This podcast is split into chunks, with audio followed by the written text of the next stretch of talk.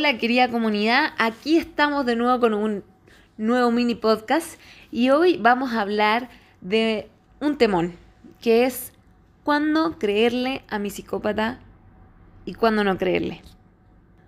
Muchos de nosotros tenemos relaciones de ir y volver larguísimas con ellos o tenemos que seguir viéndolos porque son nuestro familiar o porque son nuestra expareja con el, cual tenemos hijos o porque son nuestro compañero de trabajo, nuestro amigo, etcétera, etcétera, etcétera. Entonces no es tan fácil zafarse de ellos y muchas veces nos vamos a ver envueltos en situaciones donde vamos a dudar si es que esta vez está diciendo la verdad o es otra mentira o es otra cosa, otra oportunidad para que él pueda aprovecharse o ella pueda aprovecharse de mí. Y la verdad es que como lo hemos dicho tantas veces, tenemos el deber de juzgar a una persona por lo que hace y no por lo que dice. Si una persona te rejuró que no iba a volver a hacer algo y lo volvió a hacer, pues entonces no le crees. Estas personas pierden todo el beneficio de la duda.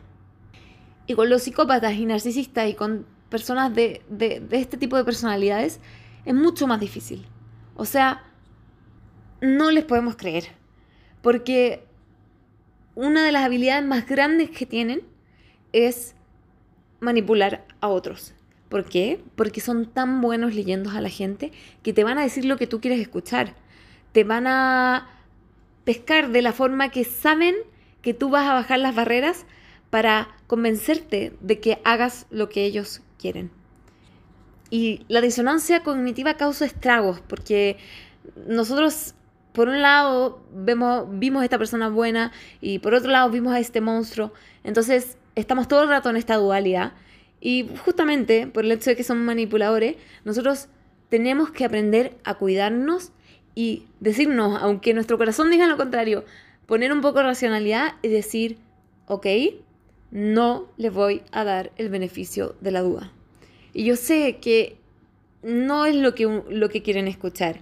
Eh, quisieran creer que todo el mundo es bueno, quisieran creer que tal vez esta vez pudieron cambiar, pero lamentablemente, como siempre les digo, vuelvan a ver todo lo que pasó, vuelvan a ver todo lo que hicieron. Si es que tienen su cuaderno de anotaciones, vuelvan a leerlo y se van a dar cuenta que de las mil veces, 999 veces hicieron lo contrario a lo que dijeron que iban a hacer y ustedes una vez más perdieron plata, perdieron amor propio, perdieron, no sé, fueron traicionados, perdieron tantas cosas.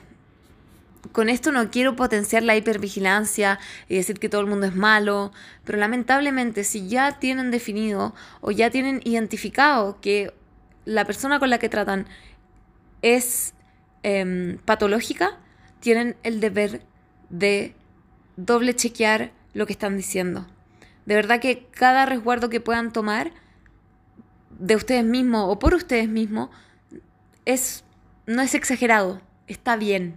Así que, bueno, mi, llamado, nuestro llamado es que em, escuchen esa vocecita interna, escuchen las acciones más que las palabras y no le den el beneficio de la duda, porque no saben con qué nueva cosa se pueden encontrar. Por favor, déjenos sus comentarios, sus experiencias. Esta es una comunidad, por lo tanto la armamos todos. Las experiencias de uno, como siempre lo decimos, le pueden servir a otro. Y van a ver, van a ver que muchos de ustedes van a ir coincidiendo en que les pasaran los mismos patrones.